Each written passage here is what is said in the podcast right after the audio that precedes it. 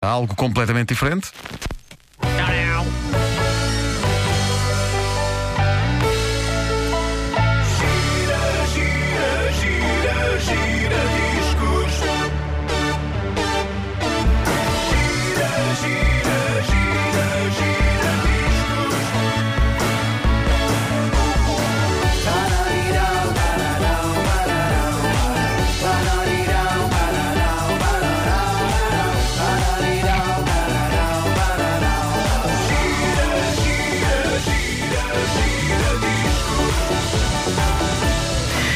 Eu descobri os chutes e pontapés em 1987, para aí. E tenho de dizer o seguinte: eu tive algum medo deles. Eh, o que, entretanto, e dado que a vida já me levou a cruzar várias vezes com os mestres veteranos do rock português, eu já tive a ocasião de lhes dizer.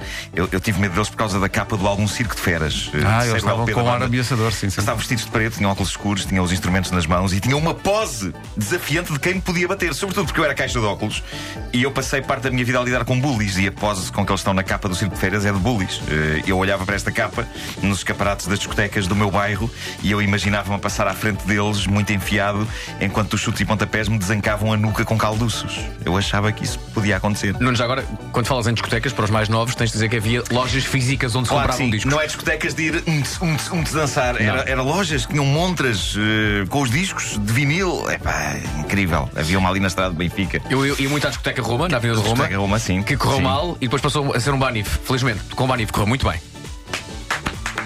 Obrigado. Obrigado. Bom, eh, isto- esta imagem que eu tinha dos chutes e pontapés é surreal, sobretudo depois de se conhecer os chutes em pessoa, porque eles são uns doces de seres humanos, eh, todos. Mas, mas o Zé Pedro, eh, que em 87 tinha o ar de quem podia dar cabo do canastro, porque parecia um jovem Willem Dafoe no filme Estrada de Fogo, e o Willem Dafoe nesse filme era mau como as cobras. O Zé Pedro é capaz de ser, e acho que vocês concordam comigo, das estrelas nacionais mais simpáticas e gentis verdade. e É humanas. extraordinário, Zé Pedro. É incrível e que mais É vontade de estar terra. horas, horas à conversa com ele. Ele é a personificação da simpatia, o que torna absolutamente surreais as minhas memórias de medo de me cruzar num beco com os chutos. Mas eu achava, estes tipos vão me dar cabo do canastro.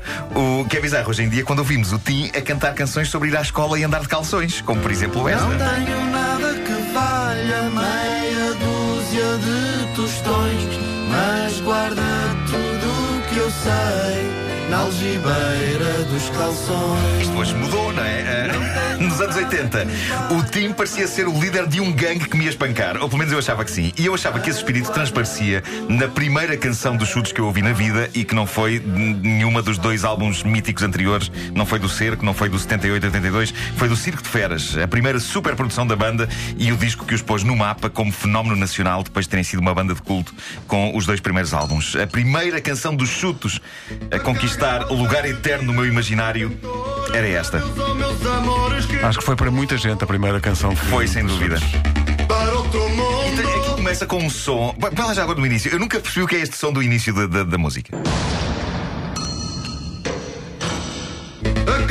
Para mim, o início dos contentores é ficção científica. É uma nave espacial. É uma nave espacial que faz clank, clank, clank. Aliás, fala-se de naves já da altura do. Fala, da sim, letra. senhor. Fala, sim, senhor. Ou imagina uma chave inglesa que caiu. Pode ter sido só isso. Está tudo a gravar? Pim, pam, pam. Epá, olha, Agora fica. já está. Fica! Fica. Acho que esta continua a ser uma das melhores canções da história do rock nacional. Como, É, aliás, todas as de Circo de Feras. Eh, o raio do álbum consegue ser um best-of instantâneo. Estávamos nos anos 80 e dedicávamos-nos com total entrega e atenção a todas as faixas de um álbum. Nós tínhamos investido nele o nosso dinheiro, tínhamos de tirar o disco de vinil da embalagem e pôr a agulha em cima e, e ouvíamos aquilo de uma ponta à outra. E tínhamos tempo para isso.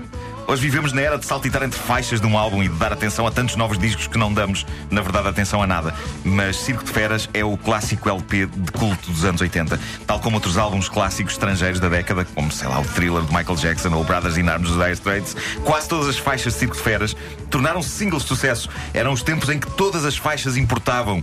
Ah, e é por isso que eu digo que este disco incrível era de uma vez só um álbum de originais e um best-of instantâneo. Relembremos o alinhamento de canções de Circo de Feras. Ui. Abria com contentores e incluía Sai para a rua, esta cidade, não sou o único, na América, vida malvada Bolas. e claro, Circo de Feras. É um jackpot, isto é um jackpot. Ahm, isto é muito bom. Tudo isto ornamentado com lenços dos porfírios. É isso, é isso. Contentores era o, o cartão de visita desta nova era dos chutes. Eles continuavam com o vigor dos primeiros discos, mas enquanto esses primeiros discos eram como que filmes independentes a preto e branco com a imagem cheia de grão, aqui o vigor deles vinha a cores e com efeitos especiais, sem perder aquilo que fez deles a grande banda punk rock do início dos anos 80. E esse equilíbrio entre força bruta e um ambiente mais de cinema estava no Homem do Leme. Não sei se vocês se lembram, quem produziu isto foi Carlos Maria Trindade dos Heróis do Mar. Sim, sim, sim, sim. Ele produziu Circo de Feras, mais ou menos ao mesmo tempo que trabalhava num dos melhores discos dos Heróis do Mar, que era o Macau, e são sonoridades completamente diferentes, mas, mas isto é muito bonito. Eu fiquei fã de Contentores no mesmo ano, 87, em que vi pela primeira vez o clássico filme Blade Runner, do Ridley Scott. E então isto, este- a canção e o filme misturam-se na minha mente. Por exemplo, quando o Tim canta, põe lá este, este verso.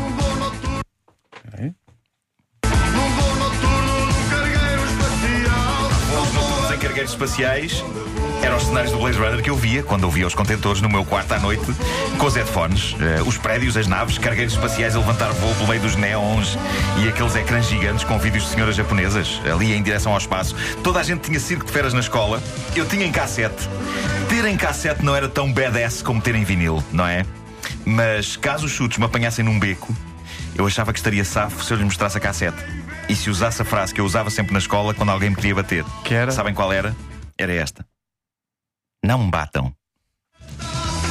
Funcionava sempre. quase, funcionava- quase pois, pois, pois. Os chutes e pontapés. Sabes quantas vezes eles dizem um pouco de fé nesta música? Quantas vezes? Nunca contei. 13 vezes. É, pá, incrível. As coisas a que uma pessoa se dedicava quando ouvia, quando tu dizes, os discos de uma ponta à outra. 13 vezes deixava de ser um pouco de fé, passava a ser bastante fé. Era mesmo. bastante fé, sim, Era. sim, sim, sim. Chutes e pontapés. Brevemente, no auditório da Rádio Comercial, o Tim vem cantar uma música nova em que ele conta como se formou a banda Chutes e Pontapés. É uma Muito música bom. toda à volta disso. É muita gira a música.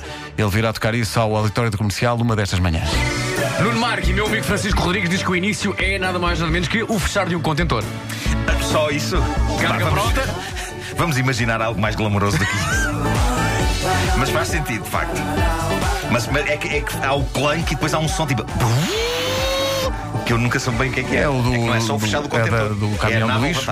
É, não, então, é caminhão do calhar lixo. é caminhão do lixo. Não é nave, é caminhão do lixo. Na volta é uma canção, uma canção sobre, sobre senhores do lixo. Não, não, não, está no nome, é contentores.